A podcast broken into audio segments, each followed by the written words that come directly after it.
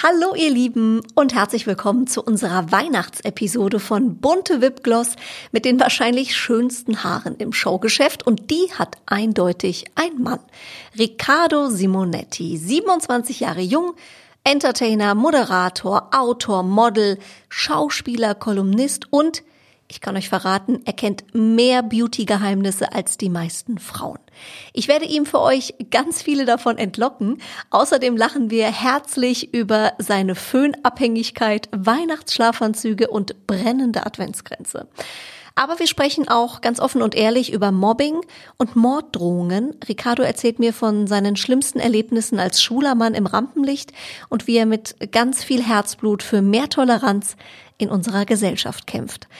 Ich wünsche euch viel Spaß mit unserer Weihnachtsepisode mit dem wunderbaren Riccardo Simonetti. Unser Podcast-Partner, die Kosmetikbrand Venya. Diese Skincare, habt ihr vielleicht schon mal irgendwo gehört, wurde von einem echten Expertenteam aus Dermatologen und Kosmetologen entwickelt und immer nach dem Motto von der Haut für die Haut.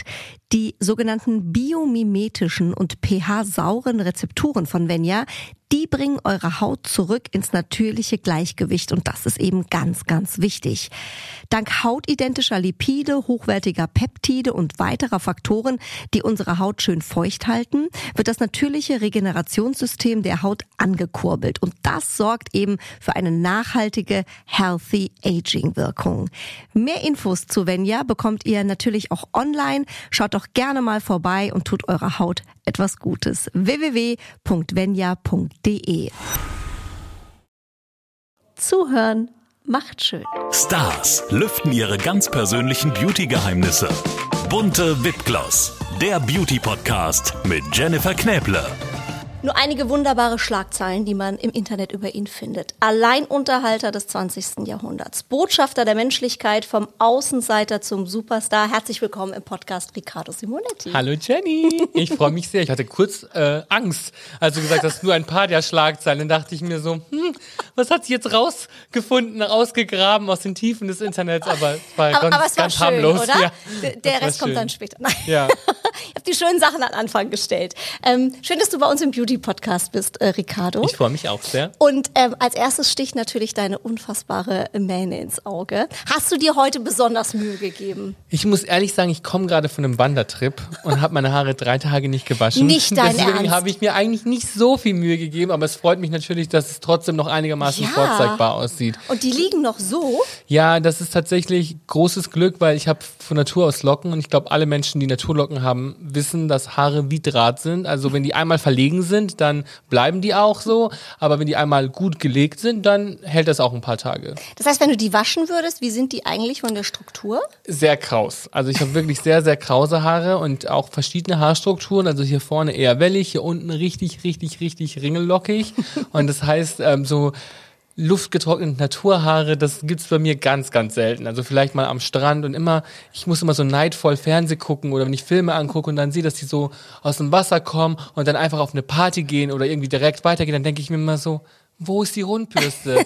Wo ist der Lockenstab? Wo ist der Föhn? Bei mir gibt's das nicht ohne. Also ich kann mir das einfach nicht vorstellen, mit luftgetrockneten Haaren ich kann das komplett nachvollziehen. Also ich finde, bei mir ist auch immer Version explodierter Pudel. Also das sieht dann weder nach Beachy Waves oder cool aus. Das sieht einfach nur fisselig aus.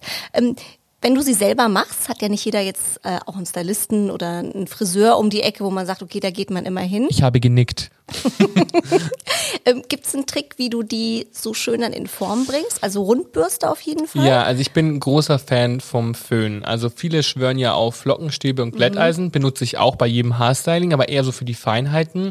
Aber wenn ich meine Haare gewaschen habe, sehe ich erstmal aus wie Hagrid. Also ich habe extrem viel Volumen und es ist wirklich, wirklich sehr viel Haar. Ich muss mir gerade bildlich vorstellen. Und deswegen, die Rundbürste hilft halt einfach, dass man die oberste Schuppenschicht der Haare schließt und versiegelt, und dadurch kriegt man schon mal so einen natürlichen Glanz hin. Und das ist halt super, weil dann hast du schon mal eine große glänzende Fläche, und dann kannst du mit einem Lockenstab oder mit einem Glätteisen die Feinheiten machen, und dadurch hast du halt immer noch ein bisschen Volumen, verlierst nicht dein ganzes Volumen und hast halt vor allem so einen schönen Glanz in den Haaren. Und ich bin immer so ein Fan davon, das lieber einmal richtig zu machen oder machen zu lassen, also entweder zum Friseur zu gehen oder selber Hand anzulegen, nachdem ich mir die Haare gewaschen habe, und dann richtig auch alles durchziehen, also Shampoo, Spülung, Haarmaske, föhnen und dann mit dem Lockenstab oder Glätteisen dran gehen und dann wirklich auch versiegeln, weil wenn man das richtig gemacht hat, hält das auch 4 Tage lang. Also okay. Zumindest bei mir. Du hast aber auch mal, habe ich gesehen, im Lockdown, hast du auf Insta berichtet, da hast du es geschafft, ich glaube, 3 Wochen die Haare nicht zu waschen. Das war fast ein Monat und ich hatte schon Angst, dass du bei einem Beauty-Podcast diese Schlagzeile rausholst. Nein, würde ich nie machen, um Gottes Willen. Das war Gott sei Dank eine andere. Nein, natürlich, ich wollte meinen Haaren einfach mal was Gutes tun, weil meine Haare werden schon auch fast jeden Tag gestylt und gerade, du weißt es selber, beim Fernsehen muss alles mal schnell gehen und wenn man dann vor der Kamera ist, dann wird nicht nochmal kurz sanft durchgekämmt, sondern man muss schnell alles feststellen, betonieren. Und genau, und deswegen wollte ich meinen Haaren einfach mal eine Pause gönnen. Ich dachte mir, wann hat man sonst irgendwie 3-4 Wochen oder wer weiß, wie lange dieser Lockdown angedauert hätte, Zeit, mal seine Haare nicht zu waschen. Und das habe ich gemacht und die Leute fanden das alle super eklig und skurril, aber ich muss ehrlich sagen, meine Haare haben mir das total gedankt. Also so, ich habe die 3 Wochen lang nicht gewaschen, habe die immer ordentlich durchgekämmt, sodass wirklich das Fett von der Kopfhaut bis in die Spitze kommt. Wenn ich es gar nicht mehr ausgehalten habe, eigentlich soll man das nicht machen, aber wenn ich es gar nicht ausgehalten habe, habe ich mit ein bisschen Trockenshampoo nachgeholfen. Mhm. Aber an sich, ich hatte halt einen Dutt und es ging voll klar. Du hättest es einfach verkaufen müssen als den Lockdown-Wet-Look. Ja, ich habe auch über Wet-Look nachgedacht, aber irgendwie habe ich mich dann doch von mir selbst geekelt, weil ich dann dachte, wow, wenn ich mir bewusst werde, wie viel Haarfett das ist, dann weiß ich nicht, ob ich das als Trendfrisur verkaufen kann. Aber ich habe es durchgezogen und ich muss sagen, meine Haare waren total weich und gepflegt und glänzend danach. Ich weiß nicht, ob die Haare dadurch weniger schnell fetten, aber zumindest hat es meinen Haaren wirklich gut getan, mal einen Monat lang nicht gestylt zu werden, jeden Tag durchgekämmt zu werden und einfach, es war wie eine sehr, sehr intensive Haarmaske. Und das ist immer das Ding, ne? Die Leute wollen immer alle schöne Haare haben und perfekte Frisuren haben, aber nur die wenigsten sind bereit, auch wirklich in Pflege zu investieren. Und manchmal heißt Pflege halt auch, die Finger davon zu lassen und sich die Haare nicht zu waschen. Absolut. Also ich habe ja auch gehört, weniger ist mehr. Man soll die nicht so oft waschen. Also gibt ja Leute, die waschen jeden Tag die Haare. Das ist eigentlich total kontraproduktiv. Das können nur Menschen mit glatten Haaren sein. Jemand, der Locken hat, wird seine Haare nicht jeden Tag waschen. Ich finde immer, es gibt bei Mädels oder generell auch bei Jungs mit langen Haaren dann, also bei meinem Mann ist das nicht so, der macht es jeden Tag gleich, aber DMH oder DOH, also Duschen mit Haare oder Duschen ohne Haare. Und das ist ja tatsächlich ein Thema, was Leute mit ganz kurzen Haaren nicht verstehen, aber allein die Zeit, ja. Also ich überlege da auch jeden Morgen, ich mache das auch einmal die Woche tatsächlich. Ja, können auch viele nicht nachvollziehen, aber... Ich verstehe das gut. Und du kannst das nachvollziehen. Ja, meine ganze Woche ist in Haarwäschen unterteilt. Also ich plane alles nach Haarwäschen, natürlich. Also das heißt, das musst du erzählen, wie? Ja, dass ich zum Beispiel meine Personal Trainings so lege oder wenn ich Sport mache, lege ich so, dass das mit meinen Haarstylings nicht kollidiert. Oder wenn ich zum Beispiel weiß, dass ich übermorgen einen Job habe, dann lege ich alles so darum, dass ich wirklich an dem Morgen erst meine Haare wasche und nicht vorher schon irgendwie das Pulver verbrate. Also das ist schon sehr koordiniert bei mir. Also hast du auch mal so Verabredungen abgesagt oder so, weil du dann gesagt hast, nee, ich kann heute die Haare nicht waschen, müsste aber eigentlich habe ich morgen einen Job, deswegen wasche ich sie erst morgen, deswegen geht das nicht. Ich wünschte, ich hätte es gemacht, aber ich habe mich dazu entschlossen, mit einem sehr extravaganten Hut aufzutauchen, was natürlich noch mehr Aufmerksamkeit auf meine Haare gelenkt hat, weil ich dachte, okay, wie kann ich meinen fettigen Ansatz kaschieren? Stimmt, ich trage einfach einen überdimensionalen, strassbesetzten Cowboy-Hut, dann wird niemand meine Haare bemerken, aber siehe da, es hat nicht funktioniert. Vielleicht wäre der schlichte Huf besser gewesen. Ja, habe ich mir dann auch gedacht. Wir spielen hier immer ein bisschen im Podcast, Riccardo mit unseren Gästen. Wir spielen heute das Spiel Entweder-Oder. Heißt, du kriegst 2 Optionen und darfst dich dann immer für eine entscheiden. Comedy oder Drama? Mein Leben ist wie eine romantische Komödie mit weniger Romantik. Also dachte ich mir, es bleibt nur noch Komödie übrig. Deswegen auf jeden Fall Comedy. Doch. Also ich mag's lustig, ich bin selber jemand, der versucht, Menschen ein Lächeln auf die Lippen zu zaubern. Ich verstehe mich selber als Entertainer und ich glaube, das ist dann auch irgendwie so die Pflicht, Menschen aus ihrem Alltag abzuholen, vielleicht einmal am Tag zum Lachen zu bringen oder zum Lächeln zu bringen, ist auch schon viel wert. Und deswegen umgebe ich mich selber privat auch mit sehr viel lustiger Energie, gucke viel lustige Filme und ich finde, das hilft einem sehr, das Energielevel oben zu halten. Drama ist die Realität schon genug und deswegen entflieht man doch gerne mal in die lustige Welt. Absolut. Und ich finde, gerade auch auf deinem Account, das sind ja zwischendurch immer sehr, sehr lustige Sachen dabei, dir passiert ja auch immer irgendwas Schusseliges. Ja. Also mein Spitzname ist übrigens auch Clumsy, also Tollpatsch. Deswegen, wir sind uns da schon sehr ähnlich, aber du bist eigentlich nicht zu toppen. Ist das wirklich so, dass wenn einem irgendwas runterfällt, einer irgendwo gegenläuft oder was verschüttet, dann bist du's? nicht nur das. Das zieht sich ja durch dein Leben. Das wäre ja auch noch nachvollziehbar. Das wäre noch Identifikationspotenzial für viele Menschen, weil viele Menschen mal was fallen lassen. Mir passieren schon extremere Dinge. Also ich habe gerade mich daran erinnert, wie ich bei der Hochzeit meiner Freundin Farina, den meisten als Nova Lanerlof bekannt, als Trauzeuge vorne am Altar stand und gerade irgendeiner Aufgabe nachgegangen bin, als es aus der ersten Reihe hieß, Riccardo. Und ich so, was, ich bin gerade beschäftigt. Dein Jackett ist gerissen. Und dann stand ich da vorne am Altar und dachte mir so, wow, was mache ich jetzt? Ich habe einen kompletten Riss in meinem Jackett. Und all eyes on me. Und natürlich kann ich das jetzt in der Situation nicht ändern. Aber natürlich, wenn ein Jackett reißen muss, dann muss natürlich mein Jackett reißen und nicht das von irgendjemand anders. Also es verfolgt mich ein bisschen. Aber es hat mir auch beigebracht, tatsächlich, dass man manchmal sich von den Dingen verabschieden muss, die man im Kopf hatte. Das hört sich so übertrieben an, aber wenn dir ständig solche Sachen passieren und du wirklich tollpatschig bist, verabschiedest du dich von diesem Perfektionismus, der dich vielleicht sonst begleiten würde, und lernst, gewisse Dinge mit Humor zu nehmen. Und das ist ja auch schön. Davon braucht man ja eine ordentliche Schippe im Leben. Mascara oder Rouge? Das ist eine gute Frage. Oh. Aber ich glaube Mascara. Also ich selber benutze kaum Rouge. Ich weiß, dass viele Frauen drauf schwören. Meine Mutter zum Beispiel würde eher Rouge benutzen als Mascara, weil sie sagt, es bringt so ein bisschen Frische. Mhm. Aber ich habe eigentlich von Natur aus relativ lange Wimpern und helfe da manchmal ein bisschen nach, indem ich sie dunkel färbe. Deswegen benutze ich aber eigentlich nie Mascara. Wenn ich mich aber zwischen den beiden Produkten entscheiden müsste, würde ich mich immer für die Augen entscheiden, weil ich glaube, mit einem wachen Auge, und das macht ja Mascara, kann man von vielen anderen Dingen ablenken. Also absolut. Lieber blass und Mascara und als Look verkaufen, als keine Augen zu haben und dafür sehr rote Backen.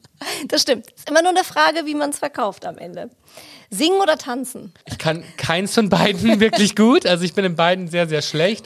Tue beides, aber erschreckenderweise ziemlich gerne, ziemlich oft und ziemlich öffentlich. Ich bin eigentlich... steckt in mir ein Popstar, im Körper eines Menschen, der überhaupt keinen Rhythmus und Taktgefühl hat, muss ich zugeben, aber ich singe schon ziemlich viel, also ich singe schon den ganzen Tag und Musik ist auch so irgendwie ein ständiger Begleiter von allem, was ich tue, und alle Leute fragen mich immer, wie schaffst du es, so selbstbewusst zu sein, und für mich hat Musik tatsächlich einen großen Einfluss, weil ich den ganzen Tag gute Laune Musik höre, die mir das Gefühl gibt, mein Leben ist ein Film und ich kann den Soundtrack dazu aussuchen, und deswegen singe ich natürlich auch lauthals mit, auch wenn ich mich nicht so anhöre wie Adele. Man muss einfach nur das Radio laut genug machen, sodass man sich selber nicht mehr hört und sich der Illusion hingeben kann, man könnte es. Das ist ein sehr guter Trick. Superman oder Batman? Superman. Er hat so schöne Locken. Zumindest eine große schöne Locke vorne, und deswegen Superman. Auf jeden Fall. Geld oder Liebe? Warum nicht beides? Warum muss man sich immer entscheiden? Ich glaube tatsächlich, dass Liebe, und das kann ja sehr breit gefächert sein, das muss ja nicht unbedingt sein, dass man einen Partner sucht oder dass es um Partnerschaft geht, aber Liebe ist, glaube ich, das Allerwichtigste auf der Welt. Also wenn man etwas tut, was man liebt, dann fühlt man sich reich, und wenn man einfach nur etwas aus Geldgründen tut, dann wird man relativ schnell merken, dass einen das nicht glücklich macht, und ich glaube, jeder Mensch, der schon mal etwas gemacht hat, nur aus finanziellen Gründen, hat gemerkt, dass manchmal das meiste Geld der Welt es nicht wert ist, wenn man das, was man tut, nicht liebt. Und deswegen habe ich immer von einem Leben geträumt, in das ich verliebt bin, aber nicht unbedingt nur von viel Geld. Jetzt kommt's. Britney Spears oder Helene Fischer? Helene Fischer ist ja so ein bisschen unsere deutsche Britney Spears, kann man sagen. Gut ausgesucht, das hast du gut ausgewählt. Ich muss sagen, mein Herz schlägt natürlich, auch wenn ich Helene Fischer sehr bewundere, für Britney Spears einfach schon seit Kindheitstagen an. Und ich habe so viel von Britney Spears gelernt. So viel. Und, zum Beispiel? Zum Beispiel, dass man manchmal sein eigenes Wohlbefinden nicht davon abhängig machen sollte, ob es von außen nur Applaus gibt. Also ich glaube, jeder Mensch, der schon mal eine Zeit durchgemacht hat, wo nicht alle Menschen gut gefunden haben, was man macht, und trotzdem weitermacht, der lernt, dass man nicht so viel auf die Meinung anderer geben soll. Und ich bin selber jemand, ich habe oft Phasen im Leben gehabt, wo ich mein einziger Fan war und wo ich der Einzige war, der zu mir gestanden ist und der an die Dinge geglaubt hat, die ich mir vornehme. Und in der Zeit habe ich auch viel Britney Spears gehört. Das hat mich sehr stark und sehr glücklich gemacht für kurze Zeit. Und da habe ich eben gelernt, okay, wenn ich wirklich, wirklich glücklich und selbstbewusst sein möchte und nicht nur so, dass Menschen es von außen glauben, dann muss ich lernen, meine Entscheidungen zu treffen, ohne zu berücksichtigen, ob die Leute das gut oder schlecht finden. Mhm. Und es ist ein täglicher Kampf. Also die Leute glauben immer, dass wenn man mal selbstbewusst ist, dann ist das ein Zustand, den man erreicht und dann nie wieder abgibt. Aber das ist einfach eine Illusion. Jeder Mensch kennt das, wenn man super selbstbewusst ist und dann kommt ein Kommentar, ein böser Blick, eine komische Nachricht von jemandem und das kann einen total das Selbstwertgefühl nehmen. Und ich glaube, in solchen Momenten ist es ganz wichtig, sich daran zu erinnern, dass man das, was in einem drin vorgeht, nicht davon abhängig macht, wie das Äußere bewertet wird. Hm. Wie gehst du da mittlerweile mit um? Mal besser, mal schlechter, muss ich sagen. Also manchmal habe ich Phasen, in denen mir das alles total egal ist, in denen das total an mir abprallt. Manchmal, weil ich super busy bin und gar nicht so viel Zeit habe, mich damit zu beschäftigen, wie Leute mich wahrnehmen. Und manchmal aber auch, weil ich einfach so überzeugt von dem, was ich tue, bin, dass ich mich nicht verunsichern lassen kann.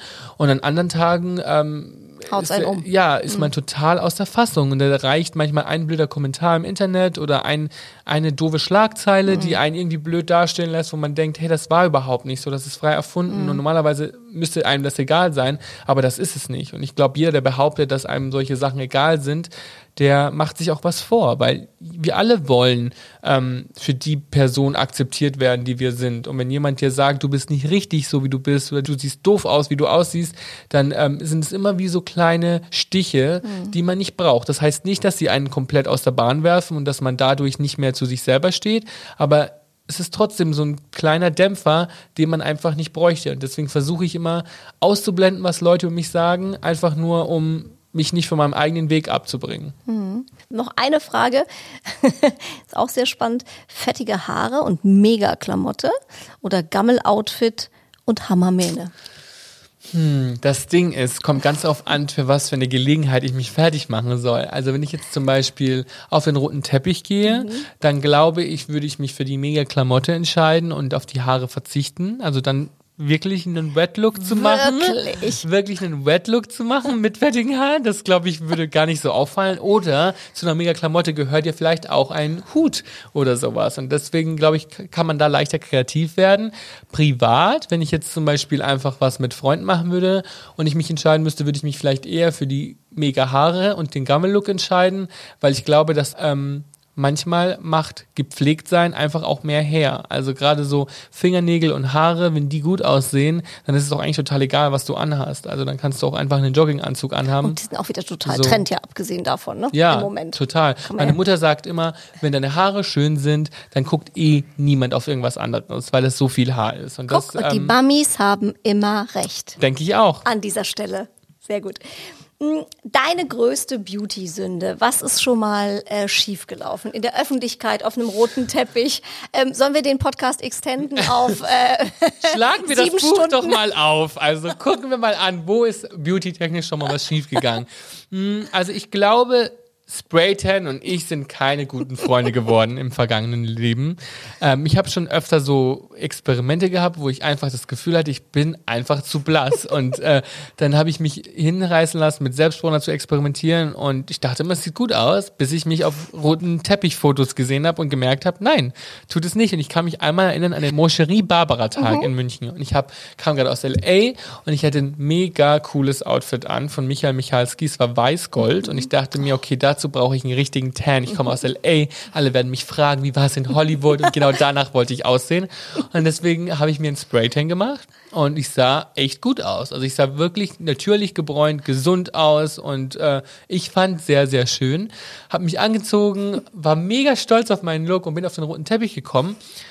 Und alle Fotografen haben erstmal so haben durch die Kamera geguckt und haben die erstmal weggenommen und haben so geguckt, so, ist irgendwas anders? Und ich dachte mir so, ja, ich war im Urlaub und ich sehe gut aus. Und dann haben die Fotos gemacht und dann habe ich später die Fotos im Internet gesehen und es war einfach ein roter Hintergrund. Und dadurch hat das so reflektiert, dass ich einfach total krass orange aussah, aber so orange, dass man einfach, also ich sah aus wie eine Comicfigur und ich kann mich noch erinnern, das ist ja so ein roter Teppich-Event, wo ganz viele Frauen so elegante Kleider tragen, so ganz zarte Töne und ich kann mich noch erinnern, da gab es so ein Foto von mir und Franziska Knuppe, die aussieht wie eine Elfe und ich sehe einfach aus wie ein Krebs. Ich sehe ganz schlimm aus. Ich habe einen ganz schlimmen Hautton gehabt und ich dachte mir so, okay, wow, alle meine Freunde sind Lügner, weil ich habe vorher alle gefragt, und wie sehe ich aus? Alle meinen, super, du siehst richtig natürlich aus. Und da habe ich gemerkt, okay, es sind alles Lügner. I hate you. Ja. Deswegen kann ich empfehlen, witzig, sowas nicht zu machen. Ich habe das auch ganz oft gemacht, war auch der Meinung, das sieht total super aus. Mein Mann sagt immer, ich würde gelb aussehen. Der sagt immer, hast du das wieder gemacht? Erstens stinkt das, behauptet er immer. Ich bin auch der Meinung, so eigentlich geht es. Und dann sagt er immer, du siehst total gelb aus. Also das ist schon so eine Technik für sich, ne? Da ja, muss man schon ein gutes Mittelding finden. Ich glaube, da braucht man nie, also was ich gelernt habe. Aber ich lasse es immer sprühen. Das wollte ich gerade sagen. Ich glaube, das macht den Unterschied. Wenn man es nicht aus dem Automaten macht, sondern von einer Person sprühen lässt, dann glaube ich, geht das ganz gut. Ich habe mal am Automaten gestanden, dann wurde hier so viel gesprüht und ich habe schon gedacht, das ist irgendwie, vielleicht weil ich zu klein war, wenn ja nur 1,60, vielleicht war vor mir so eine 1,80 Frau drin und die Proportionen waren anders.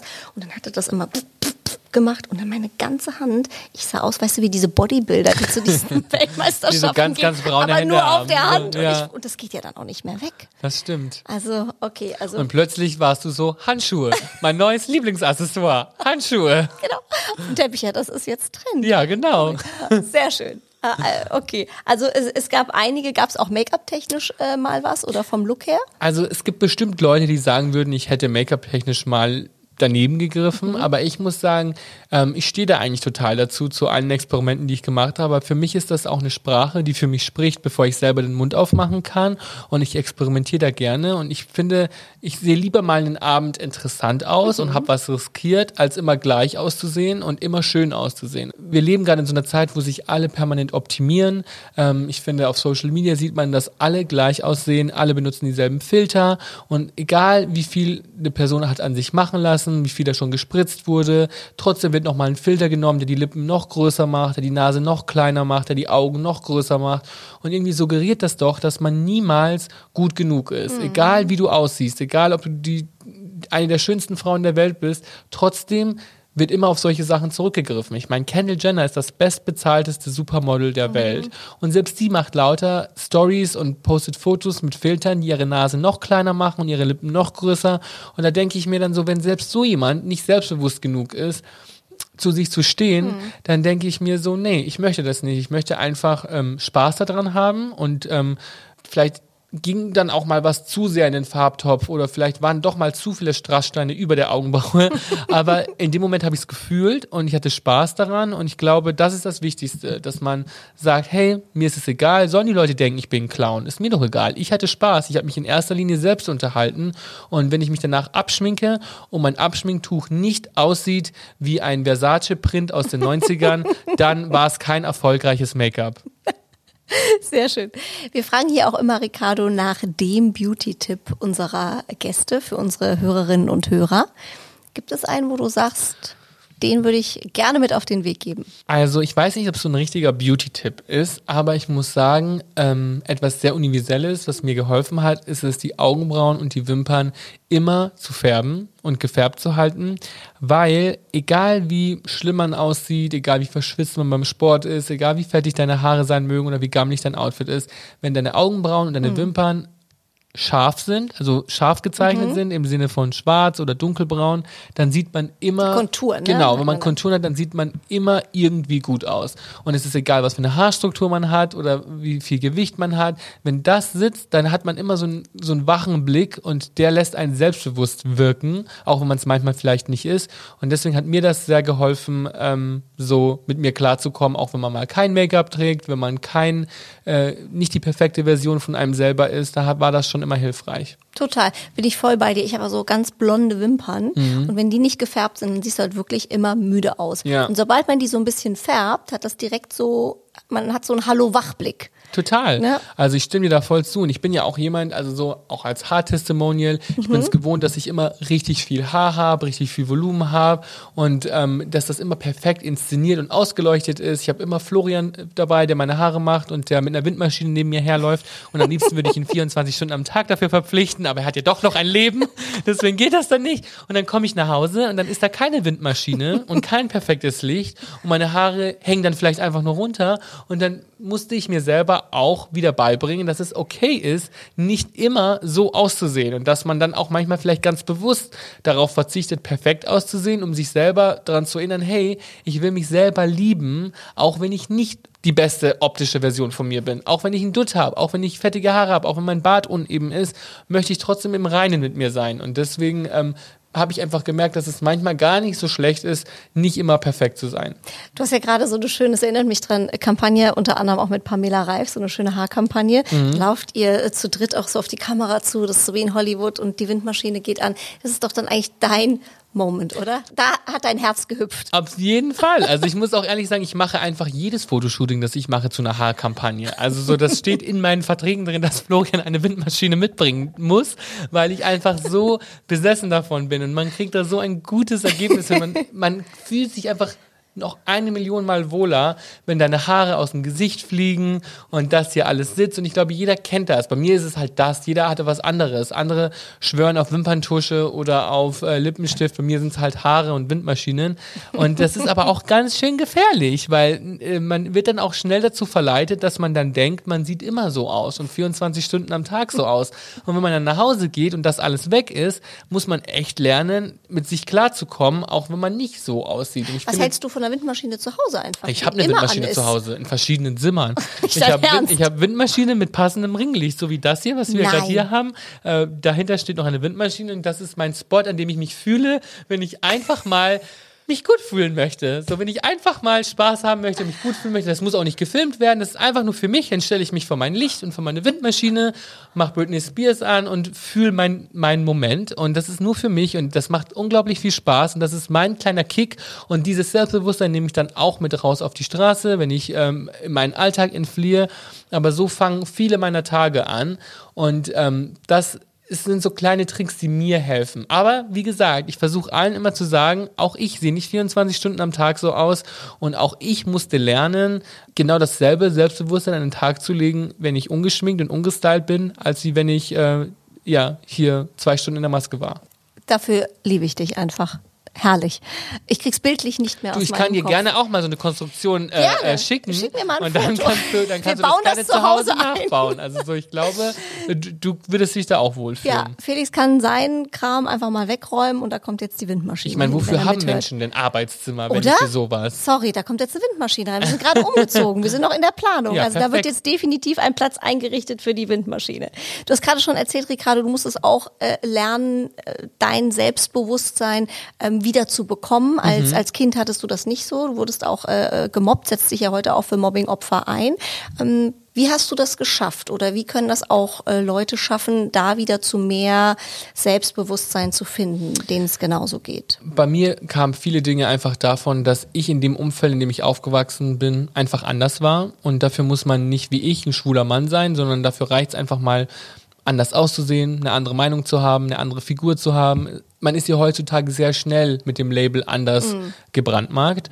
Und dadurch, dass mein Schwulsein eben oft so zum Thema wurde, gerade auch bei Mobbing-Sachen oder sowas, war das oft ein Thema, dass Leute sich das rausgepickt haben, musste ich halt auch verstehen, egal wie sehr ich mich anstrenge, das ist was ich nicht ändern kann. Also nicht, dass ich das ändern wollen würde, aber auch in so einem Moment, wo man vielleicht noch nicht so stark ist, eine Frisur, dein Outfit, da kannst du vielleicht schnell mal sagen, okay, das ändere ich jetzt, weil ich kann damit nicht umgehen, aber wenn das wirklich was mit dir zu tun hat, dann musst du dich dem stellen und du kannst nicht ändern, wer du bist. Und je eher du verstehst, dass das, was dich ausmacht, richtig ist und dass dein Anderssein keine Schwäche ist, desto leichter wird es, damit umzugehen. Und ich rate immer allen Menschen, die in so einem Umfeld aufwachsen, in dem sie zu spüren bekommen, dass sie anders sind, dass sie nicht aufschieben, sich selbst auszuleben. Weil man neigt ganz schnell dazu zu sagen, ich fange erst an, meine wahre Identität auszuleben, wenn ich mit der Schule fertig bin oder wenn ich meinen Job gewechselt habe. Ich trage erst solche Kleider, wenn die Figur perfekt ist.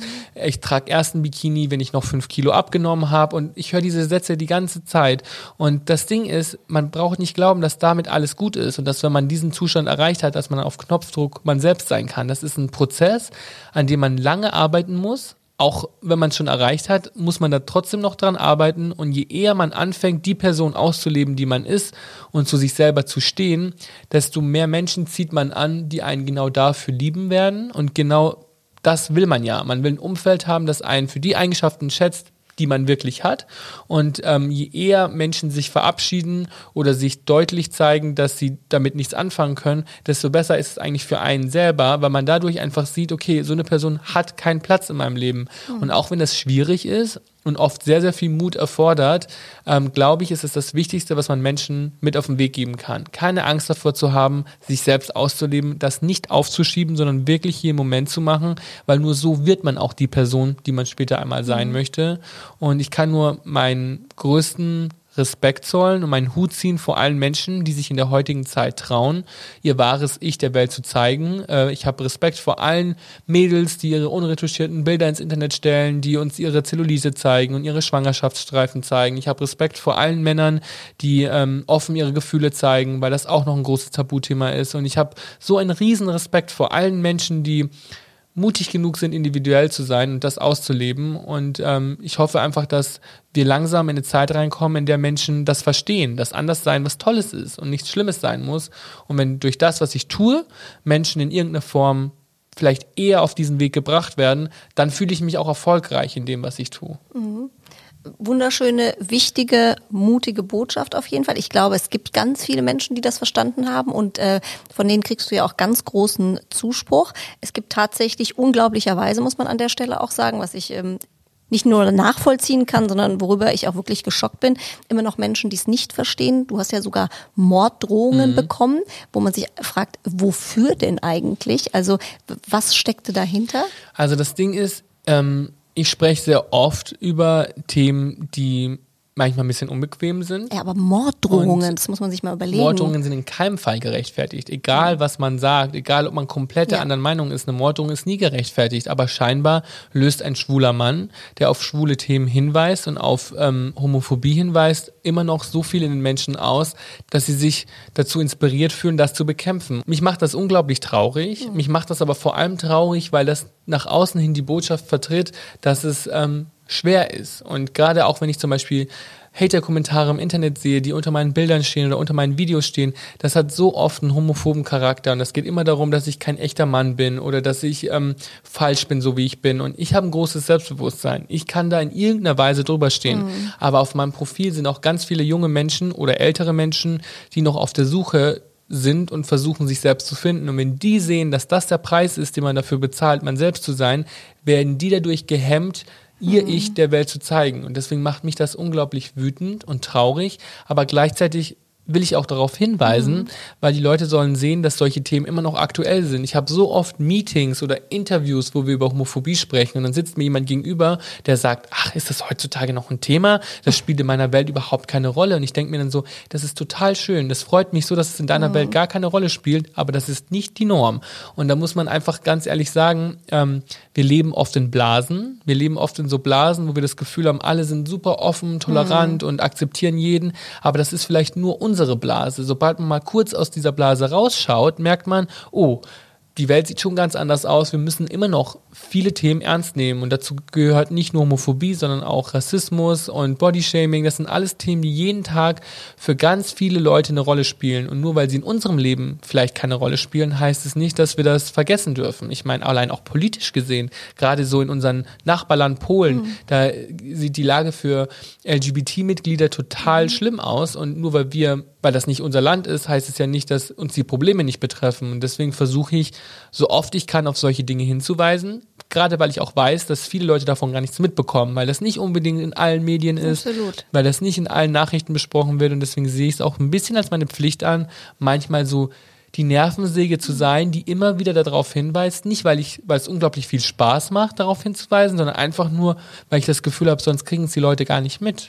Und du bist ja wirklich die Stimme, gerade von Menschen, die sich eben nicht trauen oder immer noch dagegen ankämpfen, wer sie sind. Ich habe aber trotzdem das Gefühl, dass ich gerade im Moment, dass es so eine Zeit ist, wo so ein paar Umbrüche stattfinden. Sei es jetzt auch gerade bei uns Frauen, da wurde uns ja auch ganz viel immer nicht zugetraut. Also da tut sich jetzt unfassbar viel, dass ich auch Frauen zusammentun, wo es nicht nur heißt, das sind irgendwie Zicken untereinander. Also ich glaube schon, dass da jetzt gerade vielleicht auch ja, dass diese aktuelle Corona-Zeit jetzt irgendwie Menschen auch nochmal zum Nachdenken anregt. Trotzdem kann man natürlich nicht alleine dieses Problem lösen. Was würdest du dir dies hingehend wünschen von der Gesellschaft, von der Politik? Also an welchen Stellen hapert's da? Wo müsste da mehr Unterstützung kommen? Also ich sehe auch, dass gerade viele Leute aufwachen. Gerade 2020 sind viele Leute aufgewacht. Also alleine auch dank dem Black Lives Matter Movement hat man ja viel über sowas gesprochen. Ich würde mir wünschen, dass auch mehr Menschen sich solidarisch zeigen, die glauben, nicht davon betroffen zu sein. Mhm. Weil man muss nicht schwul sein, um sich gegen Homophobie auszusprechen. Man muss auch nicht schwarz sein, um gegen Rassismus zu sein. Und man kann auch als gesunder Mensch auf Krankheiten hinweisen. Und ich glaube, dadurch wird sich was in der Gesellschaft ändern. Es wird sich nichts ändern, wenn nur Schwule und Lesben und Transpersonen sich für ihre Rechte einsetzen. Wir brauchen die Unterstützung aller anderen. Mhm. Und es wird nichts ändern, wenn nur dicke Leute auf Bodyshaming aufmerksam machen, sondern wir brauchen die Unterstützung von jedem. Jeder muss verstehen, dass es nicht in Ordnung ist. Und ich finde, die Medien zum Beispiel haben ganz lange ein bestimmtes Ideal promoted. Man hat beigebracht bekommen, das ist erstrebenswert. Mhm. Und genauso wie das jahrelang aufgebaut wurde, finde ich, muss man jetzt mit derselben Radikalität auch alternative Ideale promoten und das fördern. Ich wünsche mir alternative Schönheitsideale auf allen Magazincovern. Ich wünsche mir verschiedene Identifikationsfiguren im Fernsehen, in der Modebranche, auf Unterwäschekampagnen. Ich wünsche mir, dass man da einfach sieht, wie die Welt aussieht, nämlich divers und nicht einfach nur ein Ideal vorgelebt bekommt und zeigt, das ist richtig. Und das, glaube ich, kann langfristig was verändern. Und zumindest hoffe ich, dass wir langsam auf dem Weg sind, dass mehr Menschen, die auch anders sind, diese Chancen bekommen. Und wir haben ja Gott sei Dank dich nicht nur oder Menschen wie dich, so muss man sagen, die das auch mit vorantreiben. Also deswegen bleib bitte so mutig und engagiert, wie du bist. Dankeschön. Mit Blick aufs Jahresende, Riccardo, freust du dich auf Weihnachten? Ich freue mich sehr auf Weihnachten. Meine Familie ist relativ klein, weil viele meiner Verwandten in Italien wohnen. Deswegen glaube ich, wird einem schönen Weihnachtsfest nichts im Weg stehen. Aber ich muss sagen, wo sind die letzten Monate hin? Das ist also Wahnsinn, ich habe das Gefühl, dieses Jahr war Januar, Februar, März, April, Weihnachten. Also ich weiß nicht, wo die letzten Monate hingegangen sind. Obwohl ich ja auch glaube, dass viele einfach sagen, oh 2020, das will ich einfach auch nur noch abhaken. Ist schön, wenn jetzt Weihnachten und Silvester ist. Hoffentlich geht's nächstes Jahr dann wieder gesünder weiter. Auf jeden Fall. Aber in der Tat geht's sehr schnell. Wie sagt man immer so schön, Weihnachten kommt immer so plötzlich. Ja. So heißt es ja.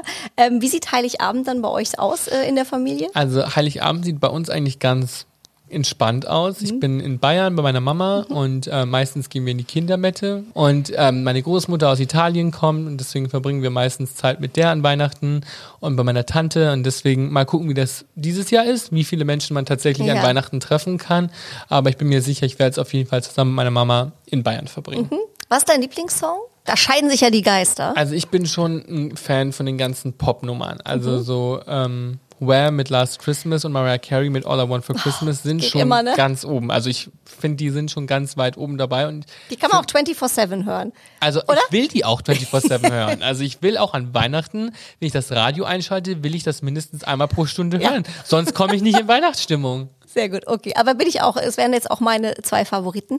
Wie sieht das perfekte Weihnachtsstyling aus? Also wenn man sich wirklich jetzt mal so richtig hübsch machen würde. Das perfekte Weihnachtsstyling sieht schon glamourös aus. Also ich habe eine große Auswahl an Weihnachtspullovern und Schlafanzügen und Homeware, die paillettenbestickt ist. Und Homeware mit Pailletten? Mhm.